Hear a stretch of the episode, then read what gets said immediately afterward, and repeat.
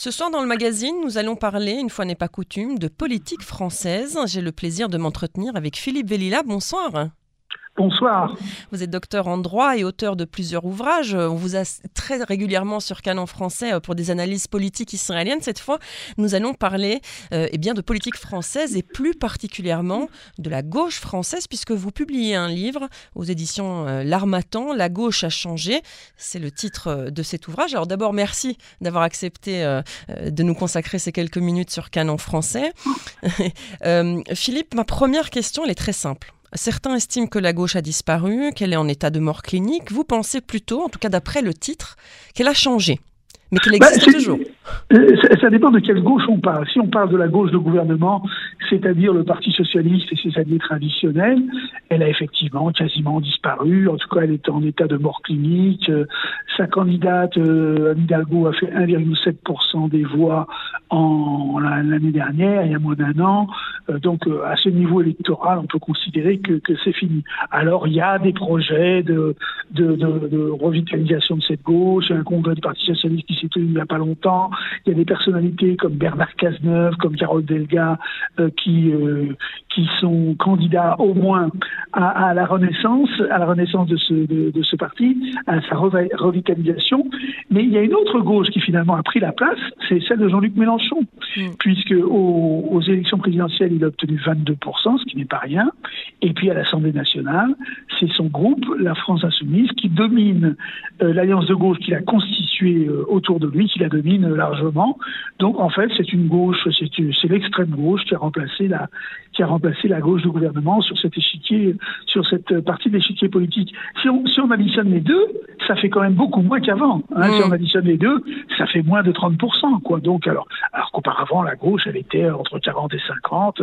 Euh, quand elle était dans les 40, elle était minoritaire. Quand elle était à 50, elle était au pouvoir. Donc voilà, on est vraiment dans une période, de, une période de très bas eau. S'agit-il S'agit-il d'un mouvement irréversible?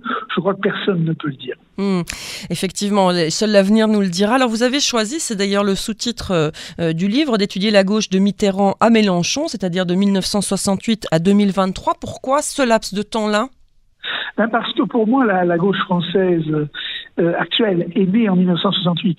La gauche n'est pas née en 68. Hein. Elle est née, euh, euh, ses racines plongent dans la Révolution française, dans la Commune de Paris, dans, dans le Front populaire, en 1936, la résistance, la libération. Mais la, la, la, la séquence politique euh, contemporaine, elle commence en fait en 1968 parce que en, en 1968 se forme une génération et une idéologie qui va, qui va conduire quatre ans plus tard à l'union de la gauche autour du programme commun, qui est un, événement décisif dans la vie politique française, et puis, et puis en 1981, à la victoire de François Mitterrand. La victoire de François Mitterrand en 1981, c'est la génération 68 qui arrive au pouvoir. Hmm. Euh, quels sont les moments clés du changement de la gauche? Euh, Quels sont en fait les instants, les événements charnières qui ont fait basculer euh, la gauche socialiste, celle de Mitterrand, pour arriver à la gauche mélanchoniste, d'après vous? Il y, en a plusieurs. Il y a eu d'abord en 1983 ce qu'on a appelé le tournant de la rigueur, euh, qui a été en plus présenté par le Parti socialiste comme une parenthèse. Or, la parenthèse ne s'est jamais refermée. Et non seulement le Parti socialiste n'a pas dit la vérité à l'époque, mais euh, il, a, il, a, il a semé la confusion dans l'esprit de son électorat. Et moi, je dis finalement, l'électorat de gauche en France euh, en 1983, il est rentré dans un grand chagrin. Il n'en est jamais vraiment ressorti. Alors, il y a eu des embellies. Hein. Il y a eu des embellies. Il y a eu la gauche plurielle de, Lionel Jospin de 1997 à 2002, qui a été quand même une expérience importante, mais qui s'est soldée par un échec. En 2002, c'était euh, c'était le séisme, à savoir que Lionel Jospin était éliminé dès le premier tour, et c'était Jean-Marie Le Pen qui accédait euh, au, au second tour. Il y a eu également l'embellie avec François Hollande en, en 2012, mais euh, très vite, très vite, cette, cette séquence a été ternie d'abord par la personnalité du président qui n'était pas vraiment fait pour ça, du fait qu'on arrivait aussi au bout de cette période historique, et puis parce que le Parti socialiste n'a cessé de refuser de choisir entre deux voies, la voie de la social-démocratie traditionnelle, un peu comparable par exemple à la social-démocratie allemande, et puis, et puis la voie euh, qu'aujourd'hui préconise Jean-Luc Mélenchon, c'est-à-dire une voie, une voie beaucoup plus radicale. En, 1983, lorsque le Parti socialiste rompt avec, euh, avec des idées radicales pour adopter finalement l'économie de marché, parce que c'est à cela que ça revient, il ne le dit pas. Il ne le dit pas, et jusqu'à jusqu'à aujourd'hui, jusqu'à aujourd'hui, cette ambiguïté, cette confusion, ce refus de trancher a complètement miné, euh, miné les, les esprits et les cœurs, je dirais. Hmm. Les électeurs, à quel moment ils ont abandonné, d'après vous, euh, le Parti socialiste pour se tourner oh, bah, plutôt vers l'extrême gauche? Oh bah écoutez, c'est simple. En, en, 2017, en 2012, pardon, lorsque François Hollande est élu, le Parti socialiste a tout.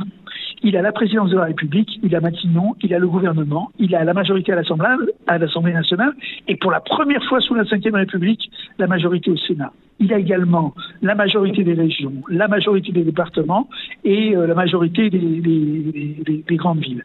Donc il avait absolument tout et il va tout perdre. Il va tout perdre en cinq ans. En, 1900, en 2017, son candidat Benoît, Benoît Hamon fait moins de 7%. Et donc là, la descente aux enfers euh, n'a pas cessé depuis, puisque pendant cinq ans, ils n'ont pas su se redresser. Et puis, j'ai cité le chiffre de la dernière présidentielle, 1,7%. Et aujourd'hui, on en est encore euh, à peu près, à peu près là, avec toujours c'est ça qui est, c'est ça qui, qui, est sidérant. Le dernier congrès du Parti socialiste à Marseille, le week-end dernier, c'était pas, euh, c'est pas loin, a refusé encore de trancher puisqu'il y avait deux candidats. Le premier secrétaire euh, sortant, Olivier Faure, qui est plutôt sur la ligne du PES, euh, Mélenchon, donc une idée de rupture, et puis le candidat plus un peu plus un peu plus orienté vers vers la social-démocratie traditionnelle, à savoir Olivier Meyer-Rossignol, eh bien lui n'a pas n'a pas euh, ils ont fait pratiquement le, même score. Et là encore, le Parti socialiste n'a pas tranché. Ils ont formé une, direction collégiale, mais qui ne sera pas vraiment collégiale. Là encore, de la confusion qui s'ajoute à la confusion. Et dans, ces circonstances, ça m'étonnerait qu'ils s'en sortent. Mm. Ça ne veut pas dire, ça ne veut pas dire qu'il n'y a pas d'espace pour la social-démocratie en France. Parce que cet espace a été pris pour moitié par Emmanuel Macron. Et qu'est-ce qui se passera après Emmanuel Macron? Moi j'ai le sentiment que le macronisme peut s'écrouler. Et dans ce cas, un espace se dégagerait pour la social-démocratie. Hmm. Ça, effectivement, il, faut, il faudra voir euh, ce que devient Emmanuel Macron et, son parti, euh, évidemment. Alors, vous dites dans votre livre que la France insoumise est communautariste, hein, celle de Mélenchon, et qu'elle euh, contribue ainsi à la montée de l'extrême droite qu'elle prétend combattre, d'ailleurs. Expliquez-nous ce paradoxe, justement. Ben, elle est communautariste parce qu'on le sait, Jean-Luc Mélenchon joue, il a obtenu 69% des votes musulmans, c'est pas un vote, c'est un plébiscite, parce qu'il joue beaucoup sur la solidarité avec la Palestine, il joue mmh. beaucoup sur l'idée de de, lutte euh, contre le racisme, mais dans son acception à lui, c'est-à-dire une acception très radicale.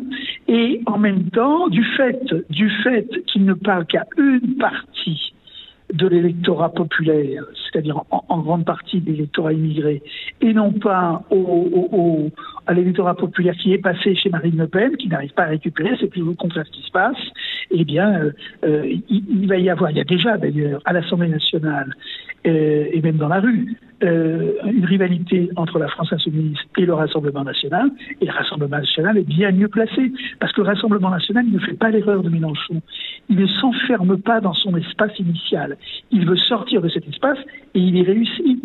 ce qui est frappant lorsqu'on analyse les votes Rassemblement national, c'est qu'il ne cesse de progresser, il ne cesse de s'ancrer dans les territoires. Il y a eu encore euh, une, législative partielle ce dimanche ou le dimanche précédent où euh, le, Rassemblement national a fait élire un ou une députée, je ne sais plus, en Charente, c'est-à-dire dans l'ouest français, cet ouest qui était rebelle, rétif totalement au vote Front National, c'est-à-dire que la carte du Front National ne cesse de s'étendre et, de ressembler à, à la carte de France. N'oublions pas que Marine Le Pen qui avait fait en 2017, euh, en 2012 déjà, elle avait fait 10, 17% des voix.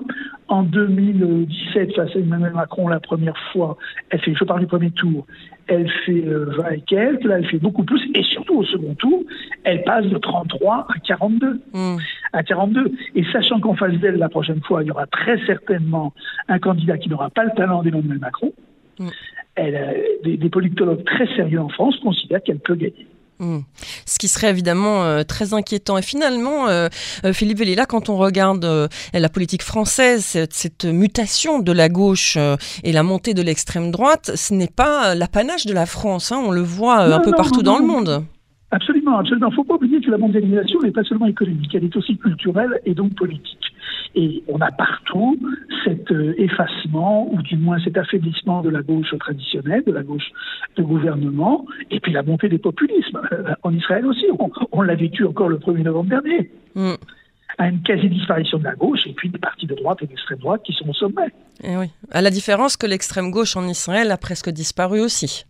Oui, oui, tout à fait, tout à fait, tout à fait.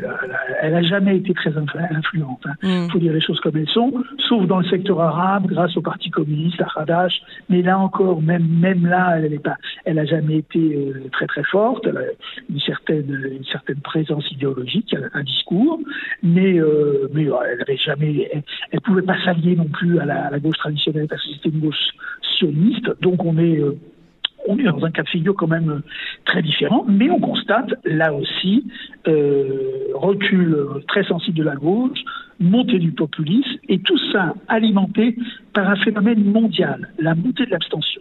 La montée de l'abstention, on la constate dans tous les pays, et on la constate où?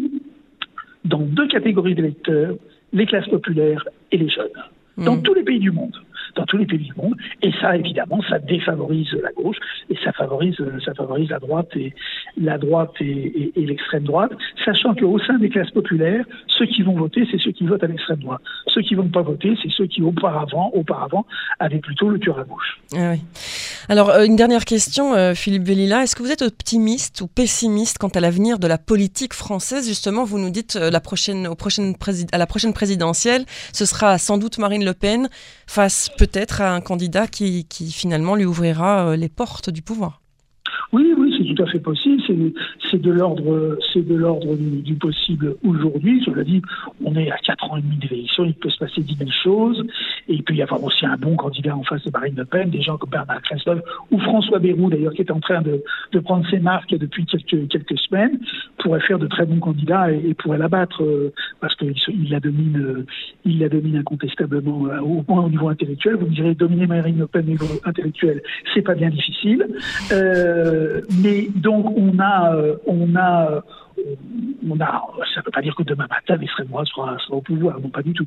Mais on a, on a cette perspective qui est quand même pas très réjouissante. Mm. Et surtout, surtout, et là aussi c'est un phénomène mondial, c'est la désaffection de l'électorat à l'abstention, mais même, même ceux qui vont voter, qui en fait n'y croient plus beaucoup. Mmh. Ils votent pour leur famille traditionnelle et parfois ils changent, mais sans trop y croire non plus. Et cette désaffection vis-à-vis de la politique, évidemment, alimente, alimente le populisme. Et même lorsque le populisme n'arrive pas au pouvoir, elle alimente une forme d'ambiance délétère, avec des choses qui s'expriment plutôt dans la rue, plutôt violemment. Ça aussi, c'est une caractéristique des dernières années. C'est la violence dans la rue. Euh, au moment des Gilets jaunes, en France, on l'a vu, c'était flagrant. Mmh. Ça n'était pas arrivé depuis euh, depuis euh, en mai 68 à côté, c'était très gentil, c'était bon enfant. Donc on a euh, on a aujourd'hui cette cette désaffection vis-à-vis de la politique, cette cette euh, méfiance vis-à-vis des, institutions. Et tout ça, ça n'est pas bon pour la démocratie, bien évidemment. Hmm. Merci beaucoup, euh, Philippe Vellila, de nous avoir consacré un peu euh, de temps sur Canon français. Et j'invite les auditeurs à se procurer, procurer votre livre qui est paru aux éditions L'Armatan, La gauche a changé de Mitterrand à Mélenchon, 1968-2022. Merci beaucoup, une bonne soirée, à très bientôt sur l'antenne. une bonne soirée. Merci.